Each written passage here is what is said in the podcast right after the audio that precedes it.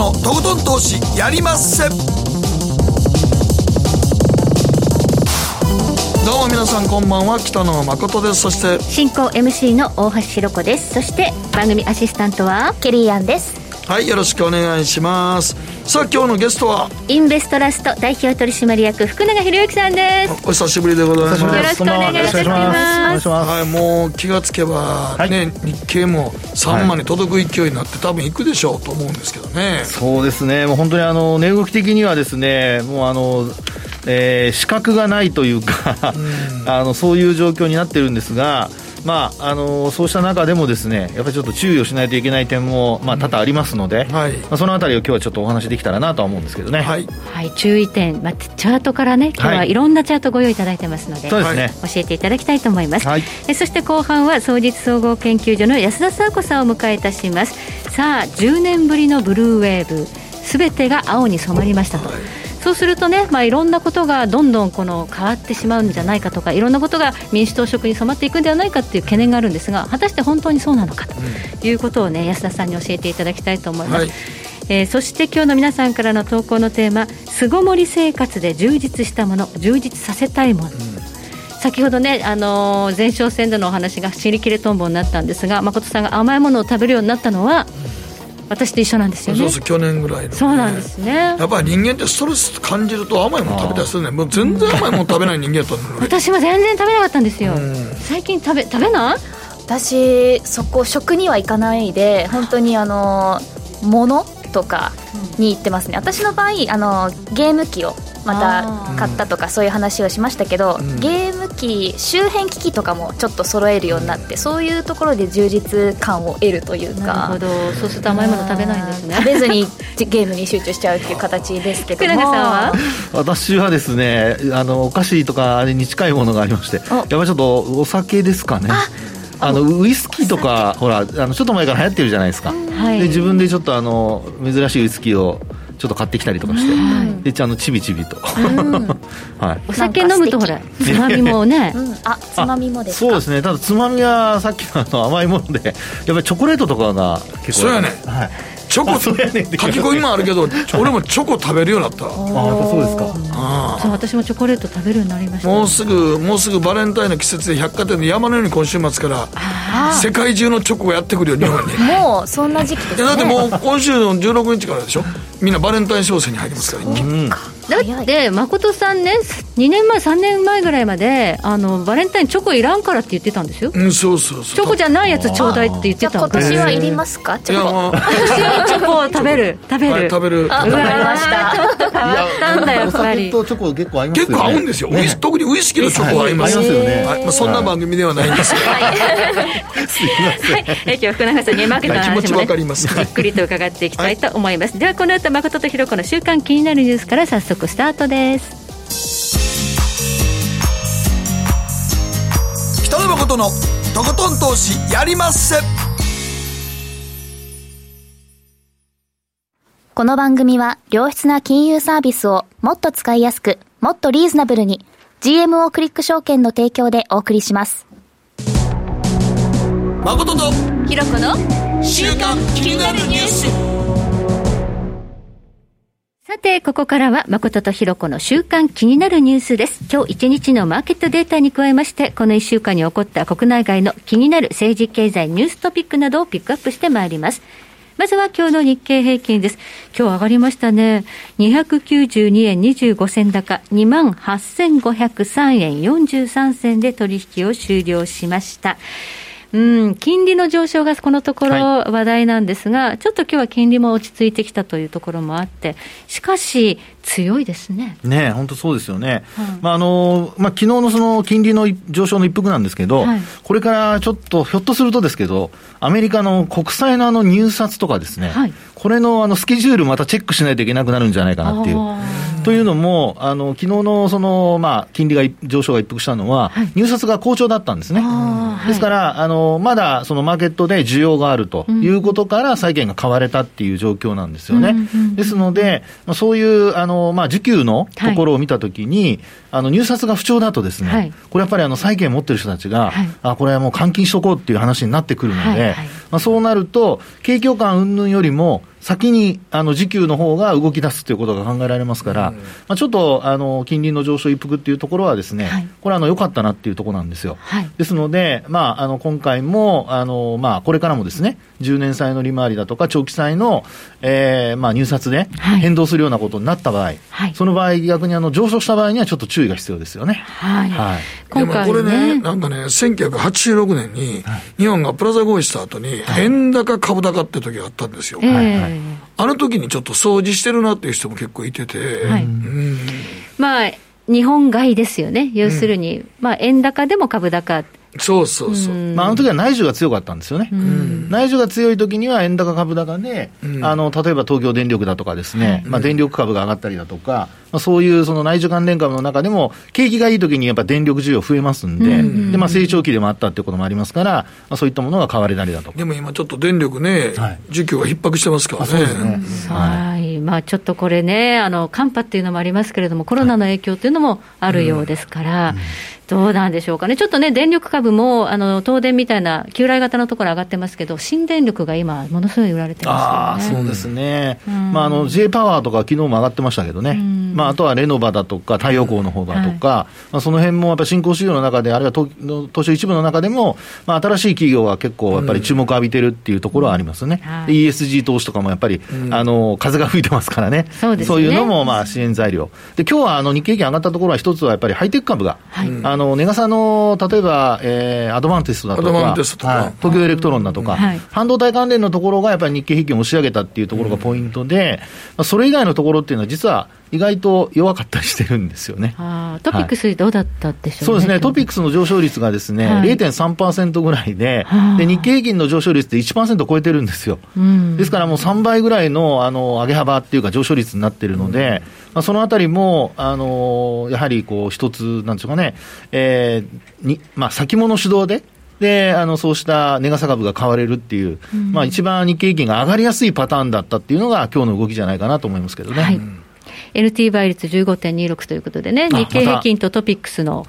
この乖離っていうのが去年あたりから話題ですね。すねはい、はい。えそしてニューヨークダウです。昨日は60ドル高かったんですね。3万1000飛び68ドル49セントということで取引終了しました。えニューヨークダウなんですが、うん、一旦そのブルーウェーブとかいうことが懸念された前日ですね、はい、えジョージア州の前日に、えー、株が売られるということがありましたが、実際にそのブルーウェーブ、トリプルブルーになった後は、上がったっていう、なんでみんな下がるって言ってたじゃんって思ったんですけどね。そうですよね。はい、もうあびっくりしましたね。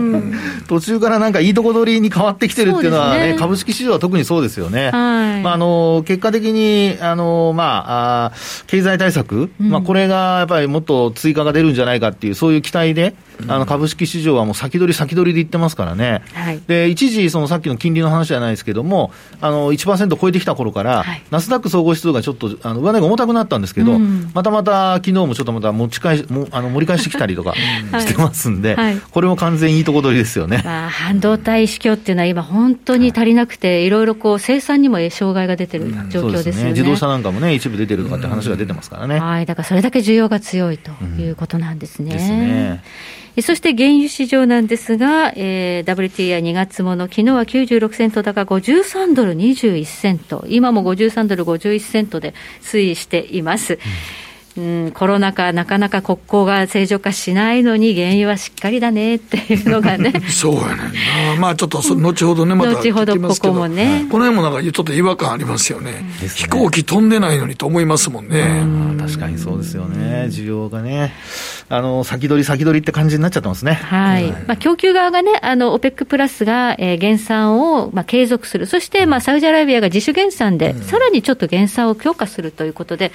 産油国っていうのは、やっぱりその原油価格下げさせたくないっていう思惑で一致してるみたいですね。ですね、それからあと、以前はあのシェールが、あのやっぱりこう増産するっていう話があったんですけど、まあ、最近はやっぱりシェールの方もですね増産、なかなかやっぱりできなくなってきてるっていう、まあ、実際にあの倒産する企業とか結構出ましたからね、はい、なので、その辺もですね供給がちょっとやっぱ不足する要因になっているっていうところに、あのまあ、それがまた資金を向かわせているっていうところかもしれないですね。シェールなんですけど、やっぱバイデン政権になると、どちらかというとカーボンニュートラルに舵切るので、はいそこに資金があんまり集まらなくなるるんじゃないかっていう不安もありますね、投資先として選ばれなくなる。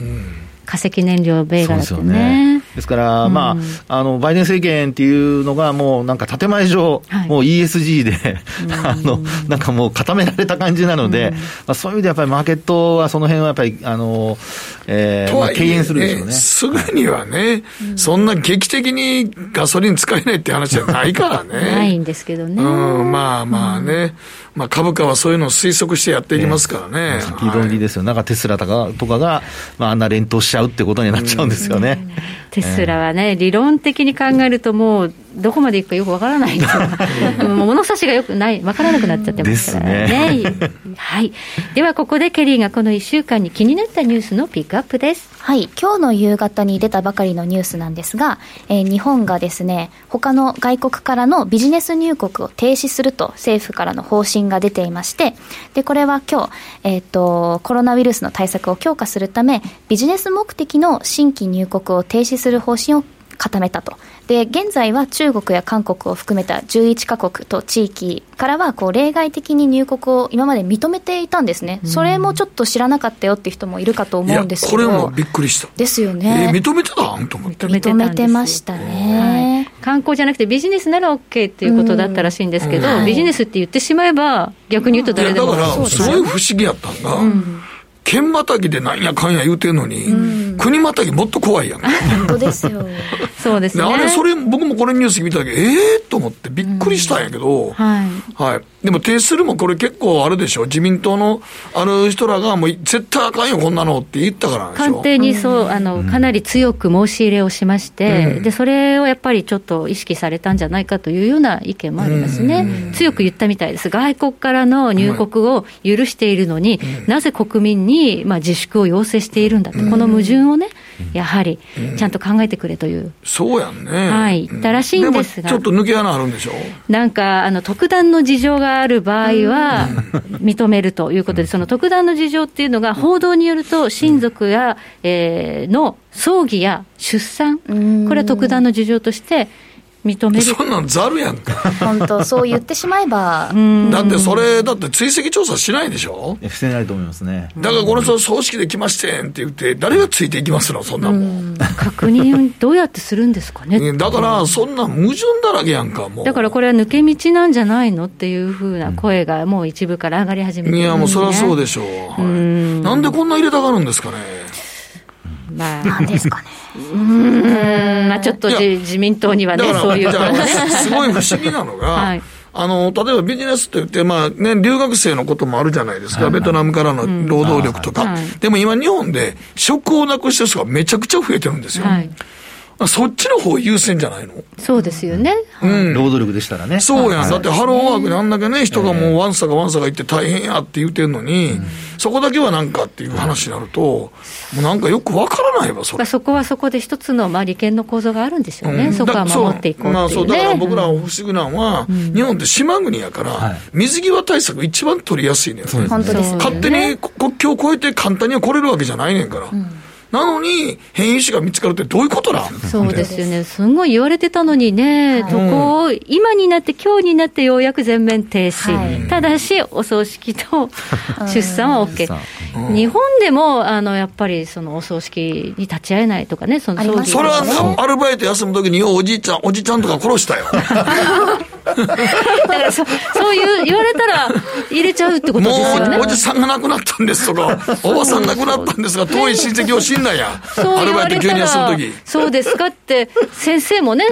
会社の社長もそう言うわけですよ。そうですかって言うしかない。ないやんか。日本もそうなっちゃうわけですかね。そうですかって言って入れちゃうって入れちゃうのって。わからない。いやだからそれはもう徹底的にやっとかないと、もう今変異種出てるわけやから、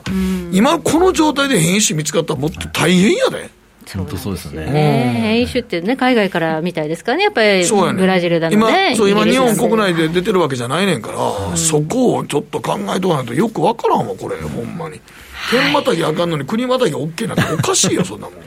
あ一応停止すると発表を明日にも停止するというふうには、はい。で、おじさんが亡くなったんや。って言われたら、そうですそうです言いますよね。わからんわ、そんなもん。期間も、そんな抜け穴作ったらあかんって、ほん2月7日までの期間というふうにしています。この2月7日も疑問や。どうですね。確かに。はい、えー、春節が、ね、近く13日ですか、春節なんかありえへんやろ、もう。そうですね、今年の春節、まあ、どのようにするのかというところもちょっと一つポイントになりますね。菅政権、やっぱり支持率今落ちてきてますけれども、はいやっぱり皆さん、こういうところに不満と不満を持っているそそうやじゃないかなという、ね、だってほんまに自民党の一部議員が言う、国民にこんだけすごい窮屈な生活を強いれてるのに、うん、ねえ、本当に思いますよね。はい、はい、ということで、ここまで誠とひろ子の週間気になるニュースでした。北野誠のとことん投資やりまっせ。やりまっせって英語では？レッツラゴーかな。バカモンお前は周りが見えてない。また怒られちゃったよ。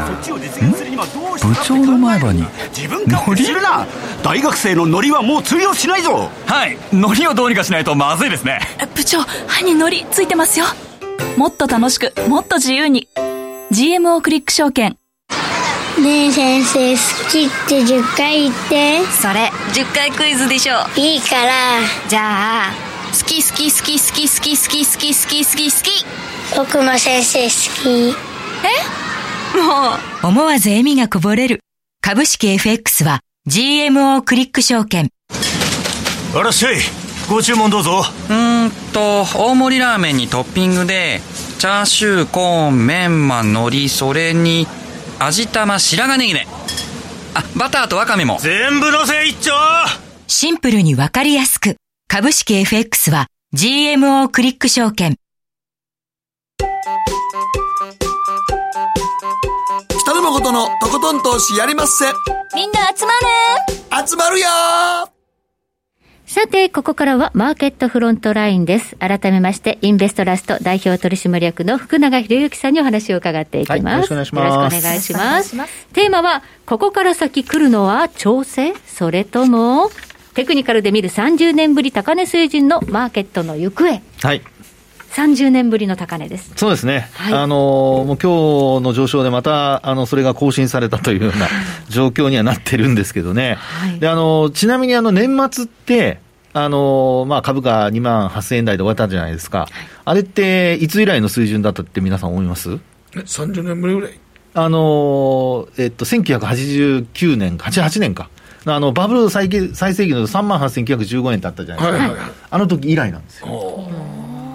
だそれまではもう年末は、まあ、大きく落ちるか戻すかっていう、まあ、その水準だったんですけど、今回ようやくそこの次まで来たっていう、そういうとこなんですよね。これだけコロナでね、はい、自粛とか言われてる時にっていうのは、本当に不思議な感じはしますけどね。はいで、あの、そこでですね、ちょっとまあ、あの、チャートっていうところで見ますと、はい、一番皆さんに分かりやすいのは、あの、移動平均線だと思いましたので、はい、まあ、それで、ちょっとまあ、移動平均線をもとにですね、まあ、日経平均だとか、あといろんな、あの、指数のチャートをちょっと持ってきたんですけども、はいえー、まあ、あの、移動平均線13週、これ週足なんですね。はい。あんまりあの短期の動きばかり見てもしょうがないので、えー、で、これ13週移動平均線と、あと26週移動平均線。はい、まあ、これがあの2つあの書かれてるんですけど、はい、これであのよく言うのがですね、さっきお話しあったあの上昇が止まるかどうか、はい、そういうのってあの加熱感があるかどうかっていうところを見るんですよね。はい、でそれで直近で一番例えばあの短い13週移動平均線と乖離があったところっていうのの値を調べてみると、はいこれあの、えっと、去年のちょうど12月に入ってから、はい、ずっとあの、数週間もみ合ったとこあったじゃないですか。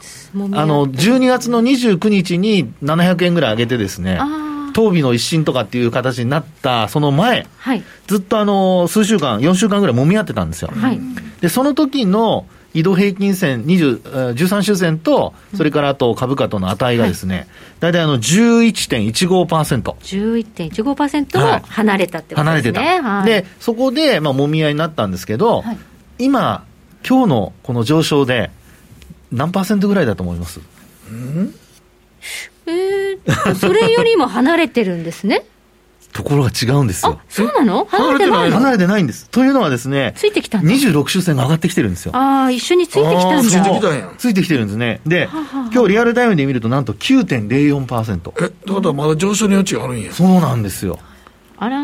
じゃあ、加熱感も収まってきてるってこと、はい、収まってるというか、まあ、あの一旦収まって、そこからまた加熱気味にこう上昇し始めてると、でまだマックスまではいってないってところなんですよね。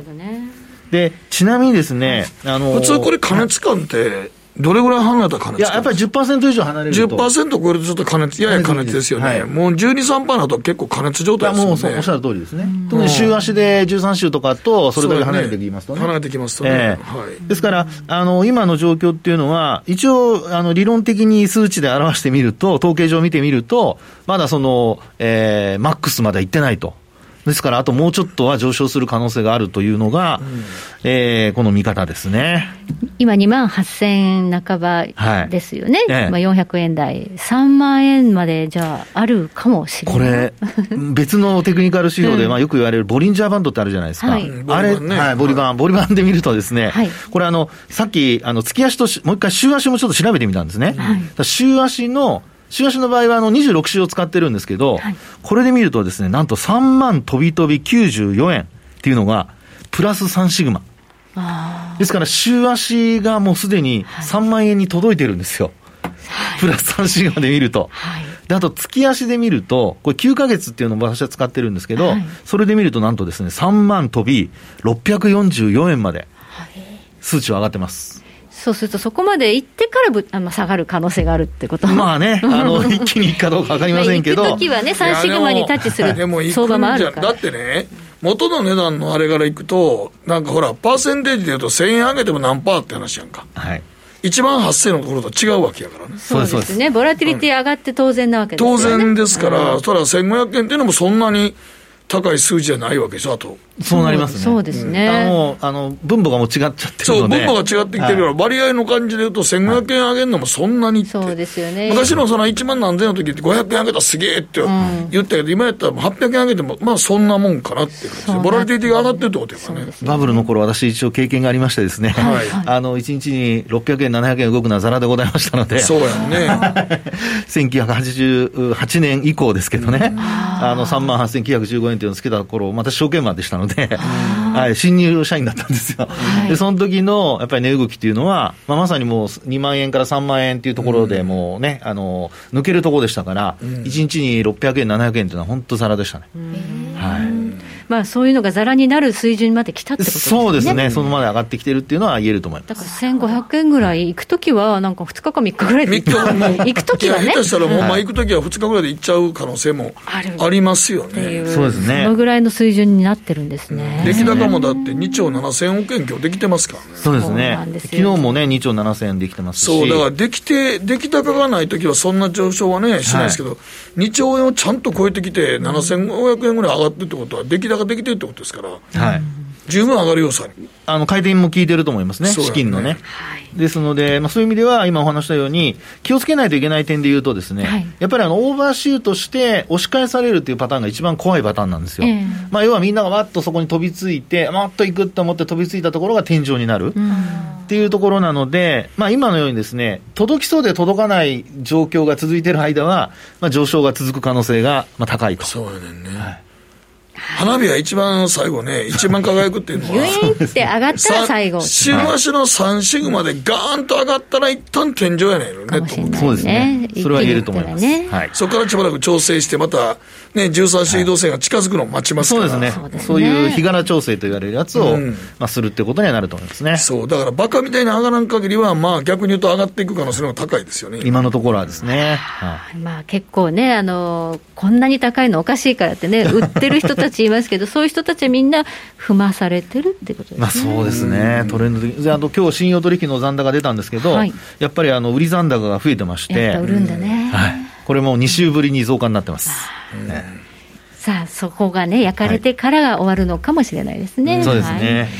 では、アメリカの株はどうでしょうか？で、アメリカ株もですね、同じように、まあ、13週、26週と入れていただいたんですが、こちらの方はですね、もう本当にあの、まあ、典型的な、あの、綺麗な上昇パターンになってまして、大きく乖離広がってるっていうところは日経平均と比べてみていただいて分かりますけど、あんまりないんですよね。えー、ですから、適度に、あの、押し目を作りながら、まあ、今のところは上がっていると。ですので、まあ、あのー、これもですね、やっぱり乖離が広がってくると、あの危険な状況になるということは考えられるんですけど、日経平均と違ってですね、あのニューヨークダウンの場合には、これやっぱり10%に近づくと、結構警戒ラインなんですよね。で日経平均の方がよりその帰りが大きくなりやすいので、まあ、そこはあの今回ニューヨークダウに関してはあの注意して見ておく必要があるのかなっていうふうには思いますけどね。はい。はい。まあ、でも結構綺麗なトレンドにも見えますよね。そうですね。ですねはい、はい。ですので、まあ、ちょっと、あの、これも、あの、ショートポジション持ってる人は、うん、まだちょっと胃が痛い時間が続くんじゃないかなというふうには思いますけどね。はい。そしてちょっと為替相場見ていただきたいんですが、ドル円相場、じりじりじりじりと円高気味なんですよね、これ、チャート的にもなんか、過熱感はないですよね。これね、ショートで、うん、あのじわじわ下がってきてるじゃないですか、はい、であの本当、これ、週足でほぼ1週間あの、下げた分戻したりとか、うん、あるいは戻した分また落としたりとか、はい、っていう形で、じわじわじわじわこう落ちてきてるんですよね。はいで、あの、冒頭話ありましたけど、やっぱり金利の上昇で、トレンドが変わるかなっていうふうに、こう、見られたんですけど。昨日、おとといね。はい。ですが、まあ、結果的にまた今日103円台に戻してきているという状況ですので、はい、104円台に戻ったけど、はい、結局、打ち返されてますもんね。そうですね。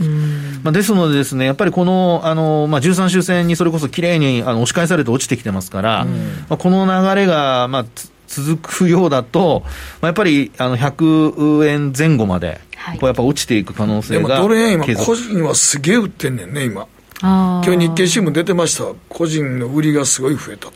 う んまあ、円高になると思ってる人たちが増えると、でそれがあんまりね、売りが増えると、今度、投機筋がそこ狙って踏み上げてくる。踏み上げてくるんですね、うん、であのポイントになるのは、やっぱりあの昨年のあの3月末のですね、はい、あのドル需要が高まった時の動きが再来するかどうかなんですよ。はい、であの昨年のその3月頃っていうのは、ちょうど株価も安値つけましたし、はい、あと、まあ株えー、ドル円もやっぱ100円にね、接近したっていうようなところありましたけど、その後一気に上昇したのは、やっぱりあのドル需要が高まって、でそれであの買い戻されたと、で、それが結局、天井になったっていう流れだったんですけど、まあ、今回もですね、これからまあ1月終わって2月、3月というふうに、期末にこう向けて動き出す中で、決算期ですからね、はい、ドル需要が高まって、あの下げ止まるかどうか、うん、もしこれであのドル需要が高まらないとなると、うん、それこそですね、うん、それを当て込んでた人たちのあの、まあ、売りが、ロングのあの、まあ、打ち返しというか、ショート、まあ、返済の売りですね、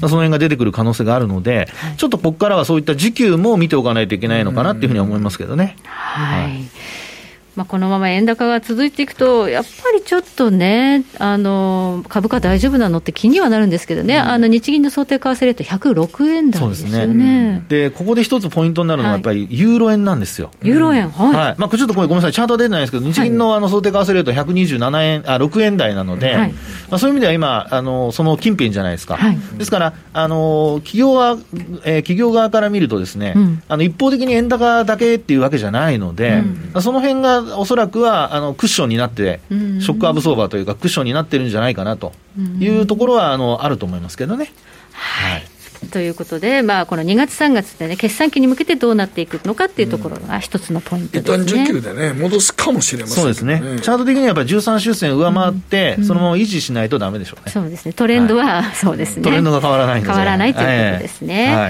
い、そして今日はね、あの、コモディティの WTI 原油のチャートもご用意いただいているんですが、ちょっとコモディティも元気がいいんですよね。はい、ね本当そうですね。うん、あの、まあ、WTI のチャート、これも週足でご覧いただいてですね、ちょっと水準に皆さん目を向けていただきたいんですけど、はい。この水準で見ると、ちょうど昨年のあの1月あたりの,、あの急落する前のところの水準までもう戻っちゃってるんですよね。えー、コロナ前までそうですそうです。戻ってるんですね。コロナ前まで戻ってるんですね。で、あの2019年のですね、ちょうど6月あたりのところで、はい、あの50ドル前後っていうのはこれまで壁になってたんですよ。えー、ところが、あのもう12月から12月の下旬から1月にかけてですね、うん、これを一気にもう上回ってきたという状況ですので、まあそういう意味ではこれあの今これチャート上出てます。2018年の高値からあの昨年の安値までのこれ今ちょうど61.8%戻し達成してるんですね。あそうなんですね。はい。はい、61.8%戻しが大体52ドル前後のところなので、はい、まあ、それをもう今上回ってきてるってところですから、はい、このままあの維持するようですと、ひょっとすると、また60ドルぐらいに向けて、ちょっとあの原油価格、WTI は動くかもですね618まで戻すと全戻しの可能性もあるって言いますよね。まあそうですよね。ほんまやな。フィボナッチ久しぶりに聞いたな。3分の2戻しは全戻しやからね。っていうふうにも言いますからね。日経平均も今日3分の2戻してますからね。あちょっと、はい、そういうこともちょっと頭に入れておいていただくといいかなと思いますけどね。WTA はほんまに、この、この、いや、ほんま株価とか、まだね、あのドル円とかの為替の動きが、原油に関しては本当に今、飛行機飛んでないから、はい。はい、ここまで上がるかなと。そうね、だから需要側のあの材料じゃなくて、供給側のね、減産をし続けていて、サウジがさらに減産するって発表したってことが今、聞いてるんですね、うん、聞いてんねんね。いつまで減産に耐えられるかっていうところもありますけど、ね、そうですよね。あとはまあやっぱり、うん、あの中央銀行が金融緩和をしてですね、どんどん市場にお金を供給しているので、うん、まあいわゆるやっぱ金余りでね向かうところがやっぱり投機も入ってますね。ねないっていうと当然まあそうでしょうね。はい。そして上がってるのはこの原油だけではなくて、はい、コモディティ指標全般、今ね、鉄鉱石とか銅とか、びっくりしたわ。はい、ああいうのも上がってるんですよ。いや、今日一番打ち合わせでびっくりしたのは、大橋さんがあの言ってた、大豆と、トウモロコシ。コーンですね。トウモロコシ。あれも、あれも上がってんねんね。そう、あの。いや、鉄鉱石とかはもう上がるの分かるんですよ。中国がいろいろ、やってて、結局中国にいるんやから、鉄鉱石。そうなんそうなんです。まあね、あの、大豆コーンは GMO クリック証券の CFD でできるので、気軽に買えます。そうですね。気軽に。気軽に。上手ですね。今ね、ものすごい上がってますよ。えー、まあ、それで、あの、まあ、今あったコモディティを全般ひっくるめた指数というのが CRB 指数っていうのがあるんですよね。はい。で、これをちょっと見ていただくと、はいまあ、原油と同じように、やっぱりこれも戻ってきているっていう状況ではあるんですよね。ねはい、はい。で、これもですね、この176ポイントがあるんですけど、あのこのあたりも、えー、それまで170ポイント前後が壁だったんですが、うん、これも抜けちゃってるんですよね。はいえー、ですので、まあ、この戻しもですねもう半値戻しをちょっと達成しているっていうような状況になってますから、はい、先ほどお話したような61.8%戻しぐらいまでいくとなると、結構大変でございます。ちなみにあのトウモロコシ、さっきあったトウモロコシですけど、はいはい、えっ、ー、と、実際に直近の値段ではですね、5.17ドルまで上がっておりまして、はい、でこれあの、約7年半ぶりの高値でございます。はい。今年はなんか穀物来るって、去年あたりから結構専門家言ってたんですけど、うん、まあ、ラニーニャっていうね、一つの天候要因があるのと、うん。はい、あと中国がなんかまた爆買い始めてるっていうこと。それはなんで爆買いをしてるんですか？あのトンコレラでかなりあの豚の殺しちゃった？い。やもうそれはもう今言葉が出てた処分しました。したんですよね。2, 年前ぐらい。殺処分しました。ね殺処分。そう殺処分。そう。殺しちゃったごめんなさい。その後餌がいいねね。またもっぺんやるところがあのまたその養豚数が増えてきたんだって。で一旦殺処分した後大豆コーン輸入しなくてよくなったわけね。飼料ですから。でもまた増えてきてあれ輸入しなきゃっていうことになってるらしくって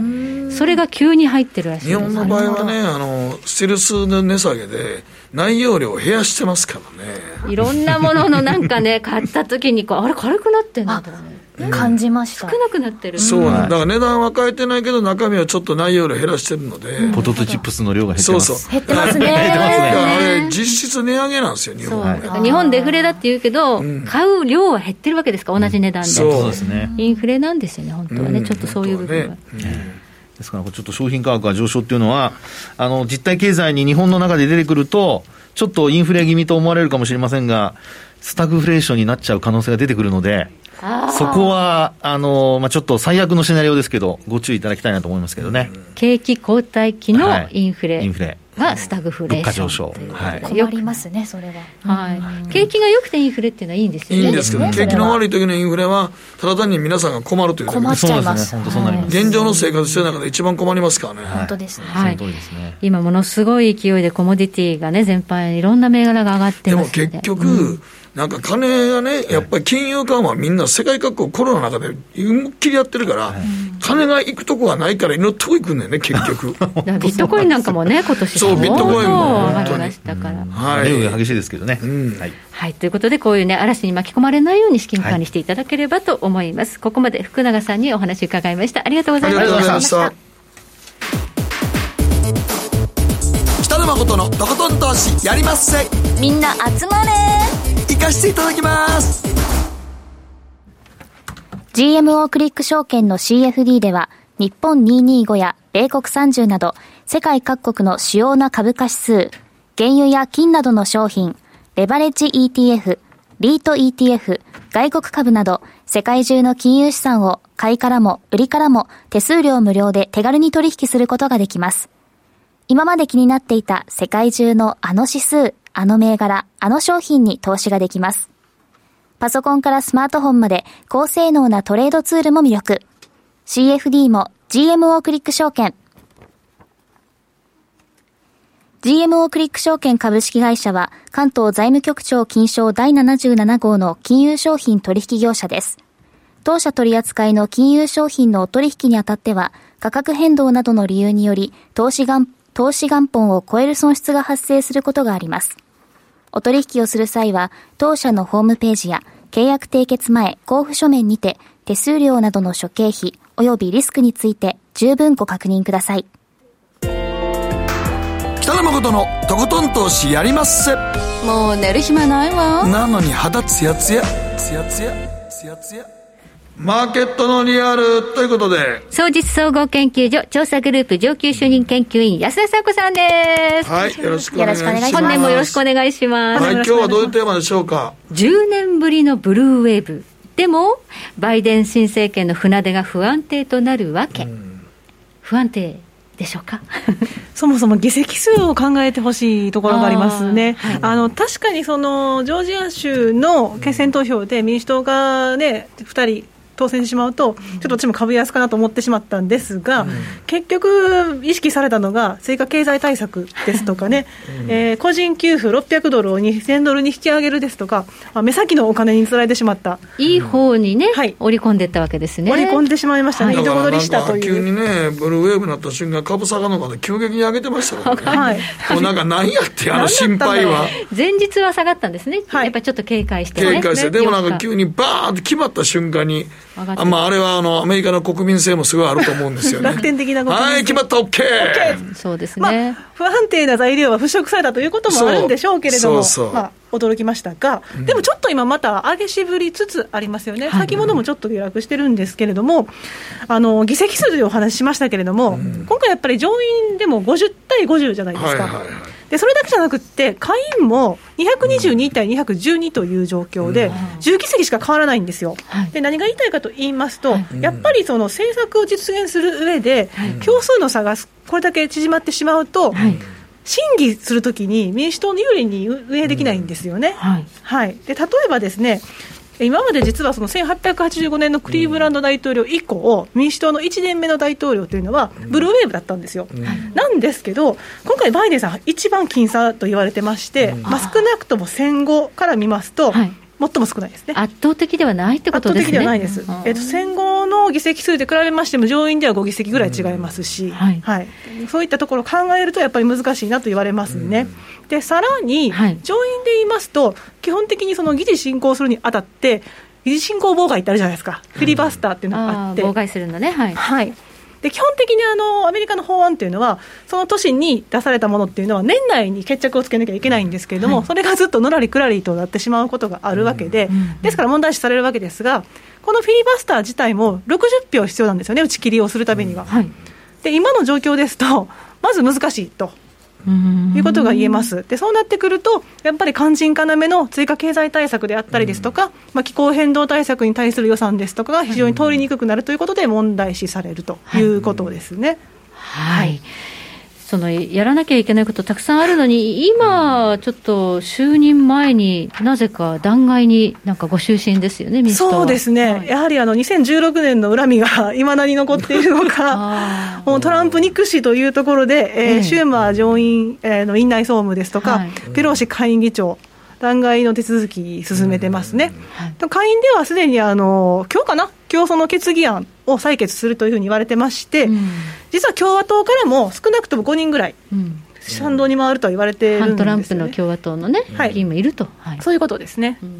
でそれで、まあ、進んでいくんでしょうけれども、はい、ちょっと待ってくださいというところがありまして、ええ、あの弾劾って、これから下院で決議されて、まあ、上院に上がってくるんでしょうけど、はい、そもそも今、上院やってないんですよ。あそうそうなの？休会中なの、休会中なの。あ今ハッピーイヤーの休み。新年じゃないんですけども、休会中でして、まあ、キング牧師のやつね、祝日なんかもありますから、あの就任式まで、基本的には休会なんですね。じゃあ19日ぐらいまで？19日までは休会で、ですから、そのマコーネルさん、はい、あの忘れてならないのが、今、1月20日まで、正午までは、はい50対50の上院のうち、与党はトランプ政権下にある共和党なんですよ。そうですよね、はい、そうですよね、まだ塗り替わってない。ですよね、20日前はね、はい、ジョージア州の決選投票がありましたけれども、うん、実はこれもですね、スライドの3枚目見てもらいますと、はい、まあ、1月5日に決選投票ありました、結果出ました、当確分かりました、次にやらなければいけないことがあって、はい。えー、1月15日の午後5時までに、各軍なんかの結果っていうのを集計して、はい、それを認定する必要がありますと、はい、でさらにもう一個ありまして、えー、議議員に就任するためには、当選証明の発行が必要なんですよ。あそうなんです、はい。で、これを発行するのが州務長官で、はい、あの トランプさんとのやり取りでも話題になったラッフェンスバーガーさんですけれども、うん、この方が投票結果を認定して、それから当選証明を発行するんです。はい、で、その締め切りが22日なんで、はいまあ、このジョージア州のオソフさんとかオーノックさんっていうのが就任するのはおそらく15日、早くて15日、16日、遅くて21、22っていうことになるわけですよね。まあ、それはある意味その、バイデンさんの就任時期とほぼ重なってくるわけですけれども、まあ、いずれにしても、共和党がまだやっぱり与党で、で上院で手続きを始めようと思っても、まあ、コーネルさんが遅らせるということになったら、はい、20日までは進まないということで、やっぱり気になるのが追加経済対策なんですよね。その話が全然できないね。そうですね、うん、でバイデンさん自身は、1月8日の段階で雇用統計悪かったですから、マイナス14万人でしたよね、ということで、まあ、やっぱり追加経済対策が大事ですと。で今まで言ってなかったんですけど、数兆ドル規模で行うという話をしましたよね。で、個人給付をもちろん600から2000に引き上げるというのが一つと、あとはワクチンのえー、配給システムなんかも、そこにお金を出したりですとか、うん、整備したりってことがありましたし、うん、あとはその州政府とか地方政府への支援、ここに力を入れると言ってたんですが、ちょっとこの弾劾と手続きの影響で、それがちょっと止まってしまう可能性があるんですよね。でもう一つの不安な材料は、はい、そもそもその上院で言いますと50対50じゃないですか。そうなってくると、やっぱりその共和党にある程度おもねるような部分も必要なわけなんですけれども、うん、そうそう。圧倒的多数ではないからね。そうなんです、うん、先ほどお話したフィリバスターの60票もそうなんですけど、うん、あのまあ、財政調整法なんか使えば、例えばブッシュ政権やりましたけどね、えー、っと財政調整法を使って減税なんかやったんですが、同じようなことをやろうと思えばできるんですけど、やっぱりその共和党っていうところの支持も取り付けなければいけないことを考えると、やっぱり配慮しなければいけない、でそういったやり取りがないんですよ、今。で何が言いたいかというと、はい、前回50対50になった時っていうのは、実はあのちゃんと民主党の院内総務と、えー、共和党の院内総務がちゃんと合意したんですね、その前に。きちんと話し合いしてるんですね、はい、何を合意したかっていうと、うんえー、与党が共和党に移るということで、民主党のダッシュルさんという方が、えー、そちらに、えー、花を持たせるけれども、権力を分配させましょうということを言ったんです。うん、で何かと言いますと、例えば、上院の委員長ですね、まあ、委員会があって、その委員会で審議してから本会議に上がってくるわけですが、その委員長については与党の共和党にお任せします。うん、だけど委員会のメンバーは、普通は与党の数を増やすんだけど、均等にしましょう。とか。ギブアンドテイクみたいな話し合いをしたんですね、そうなんです、ね。はい、それですとか、うん、基本的には与党の院内総務が、えー、審議する政策の、まあ、準備だったりですとか、うん、日にちだったりっていうのを決めていくんですけど、そういうのもお互い相談しましょうっていう話になったんですよ。うんもう1月の早い5日だったかな、早い段階でそういった合意が成立したんですけど、うん。はい、今、全くそんな話されてませんよね。今、そういう話よりも、民主党はもう弾劾。むしろ割とこう分断を深めるような話になってきてるな、ということで、ちょっと私は懸念してだってね、言うてもトランプ負けたとはいえ、それなりの支持者はおりますからね。あのバイデンさんが8000万票取ったというかげで、やっぱりね、トランプさんも7400万票取ってますし、ほぼ半分近く、ね、そうなんですよ。取ってるから。でそれでね、そんな揉めてたら、うん、ちょっとその船出であんまり支持を得られないんじゃないのっていうのは。で、それでもう一つ、面白い世論調査結果がありまして、はい、1枚目のスライドなんですけれども、はい、あの、アメリカの議事堂を占拠したということで、トランプ支持者が非常にバッシング受けてますし、うん、そういった動きをトランプさんが先導したということで、まあ、弾劾っていう話になってますが、うん、それに対するアメリカ人の世論はどうなんですかっていうのがあるんですけど、はい。うん、50%の有権者っていうのは、やっぱりその大統領としてトランプさんは不適格だということで、即時辞任を求めてるんですね。うん、でも、裏を返すと、別にそんな即時辞任する必要ないんじゃないっていう回答が42%、うん、そうやろうな、やっぱりあるんで、分からないって合わせると49人あるわけですよね、うん、ほぼ拮抗してるんですよ。うん、ってことを考えると、その民主党がトランプ憎しで進む気持ちも分かりますし、やはりそのアメリカ議事堂の問題については、で5人の方が尊い命をなくされているので、うん、やっぱりちょっと何かしらの行動に出てはいけないなというのは分かるんですけど、うん、さりはさりとて、やっぱりその分断を解消するのであれば、こういったところをね、差っていうのを埋めていかなければいけませんよね。そうですよね。だって相変わらずちょっともうアメリカちょっと分断してるよね。ちょっと混乱極の極みが。俺の友達の日本人のアメリカに住んでるやつはほんまに結構やっぱりなんか分断してる感じするわなんか。怖いって言ってましたね。怖いって言ってましたね、やっぱり。うん、だって20日にはもうね。バイデンさん、就任するわけで、もう1週間後には、ほぼ1週間後にはね、バイデンさんの就任、ね、バイデンさん就任やねんから、はい、だからそうやってスムーズにそうやっておけばいいのに、弾劾、弾劾っていうと、よりそのトランプ支持者の反発を招く可能性がある、そうですね、あとはその不動層なんかもね、ちょっと保守寄りの不動層なんかも、ちょっとこのままでいいのかというところは出てくるでしょうし、要は優先順位が違うっていう話です、そうですよね、それよりそれよりも経済対策をどうするかとか、そうそうそう、そっちおろそかにしてまで、みんなそっちの方が気になってるでしょう、ね、やることかっていうような、そうなんですよ。ムードが出来上がっちゃうそうなんですで、仮に例えば追加経済対策、12月に成立したのがありますけれども、うん、このうち、創造に個人給付の部分を600から200ドルに引き上げると、面白い試算があって、うん、2021年の第2四半期の GDP が前期比年率で8%を超えるっていう試算が出てくるんですよね。そうするとやっぱり3月期の早い段階で話を審議して、成立の見込みをね、つけなきゃいけないわけですけれども、うん。今、そういう段階に入っていないので、はい、ちょっと株価もその辺ちょっと意識してるのかなという気はしますね。うん。少しこうね、上値も重くなってきたっていうところありますよね。はい、はいまあ、バイデンさん、いろいろね、就任早々こう、ちょっとアメリカの分断というところから始まるわけですけれども、はいでね、でもやはりあの市場は、どちらかというといいとこ取りで、はい、いろんなことをね、あのばらまくだろうということで、そこを織り込んでるわけですよね。そうですね、うん、あのただやっぱりばらまく方向として、うん、まあ、ばらまくことはばらまく方向で、まあ、流れていくんでしょうけれども、やっぱりちょっとその、保守層というところ、共和党のところっていうのが妥協を探ってくるでしょうというところで、うん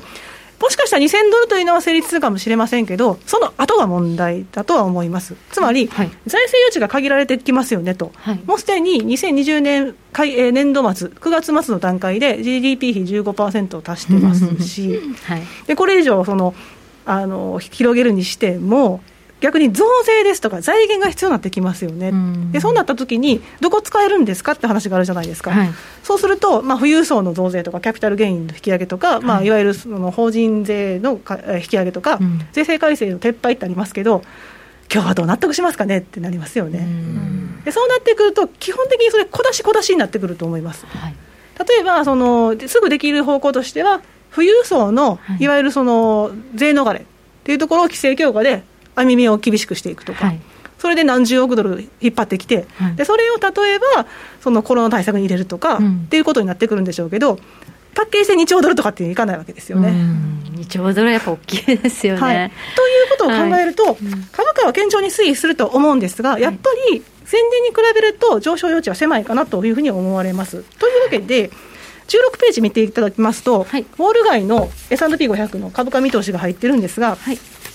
えー、10社で平均4040ポイント、S&P500 上がるっていうふうに言われてまして、はい、だからこれ、平均今から考えたら6%ぐらいなんですね、上昇が。うん、っでここ2年ぐらい2桁上昇だったんで、うん、それから比べるとやっぱりちょっと見劣りするかなというところ、まあ、でも堅調ではありますね。なんで一応ばらまきはできるんでしょうけれども、はい、その財政余地が限られたりですとか、うん、共和党との妥協がなかなか難しくなってくるんで、うん、いわゆるその皆さんが思われたような何兆ドルっていうところっていうのは難しいから、うん、妥協点で何何千億ドル、何百億ドル、もしくは何十億ドルで積み上げていく、うん、そういうことになっていくんで、やっぱり株価の上昇余地も限られると。バイデン政権が、まあ、掲げていた、まあ、パッケージは、はい、この、まあ、ブルーウェブとはいえ、拮抗したような議席では、そんなに通らないよね、はい、そんなに通らない。でしかもですね、あの確かに共和党でも反トランプ派っているんですけれども、うん、民主党は民主党で保守派がいるわけですよ。おりまして、で例えばウェストバージニア州のマンチンさんという方なんかは、2000ドルの引き上げにすら反対しています。でやっぱりウェストバージニア州ですとか、他にアリゾナ州のシネマ議員ですとかいらっしゃるんですけれども、こういったやっぱりちょっと共和党寄りの州の議員さんっていうのは、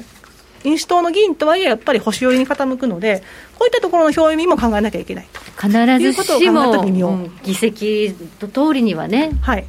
それぞれの法案で通っていくわけじゃないですからね。はい、そうですね、はい、なので、満額で民主党が提示したパッケージ案なんかはやっぱり通りにくくなってしまうんで、うん、まあ、現実を見ていくと、少しずつの積み上げになっていきますから、うん、まあ、仮に2000ドルが通ったとしても、その後っていうのはちょっと尻すぼみになるっていうところが一つの、ね、だから2000ドルが通ったってところまでは、株はもしかしたらね、はい、その期待で持つかもしれませんが、はい、それが決まっちゃった後は、次の材料なんなのっていう時に、そうなんですよ、インフラ投資何兆ドルでできますか、ちょっとやっぱり難しいですね、難しいよな。そこからあと何か出てくるもの、催促するものがないということに気づくと、ちょっと株価危ないかもしれない、ね、ちょっとそういう時は調整が入るかなとは思いますね。あとやっぱりちょっと怖いのが、はい、まあ FRB ももちろんバカではないので、きちんと長期的に見るんでしょうけれども、仮に2000ドルで個人給付を出したときに、瞬発的にこう GDP が上がりまして、でしかもちょっと高止まりが一瞬続くとなったときに、やっぱりちょっとテーパリングしましょうかってなっちゃうとね。そうなるとやっぱり反応しやすくなるでしょうね、株価ってね、は。い、今ね、あのフェドは資産買い入れというのをものすごくたくさんやっていると、これの安心感が次、1200億ドル大きいですね、うん、あるわけですが、えー、最近ちょっとね、あの筑連議員総裁らから、渡辺筑連議員の、ね、総裁とかそうですね。なんかテーパリング、資産改良の、まあ、見直し、年内にやるかもねみたいな発言、ちらほら出てきてるんですよね。そうですねでちなみに世界ではカナダがすでにやってまして、はい、でパウエルさんはそれについては、言及を避けてますし、そんな用意はないとは言ってるんですけれども、うん、ちょっと筑連銀総裁の声がもしかすると気になって、市場が反応するということも考えられるので。そうですね、はい。あのアメリカの長期金利が今、上がったっていうのは、この年初、すごく注目されましたけど、うん、あの期待インフレ率、はい、あっちはもう2.6ぐらいまで上がってるんですよ。はい、まあ、インフレ連動債っていう、まあ、市場があるんですけど、うん、ブレイクイーブンっていうまあ、そこのインフレ率、まあ、期待インフレ率がもう2.6なんですよ。うん、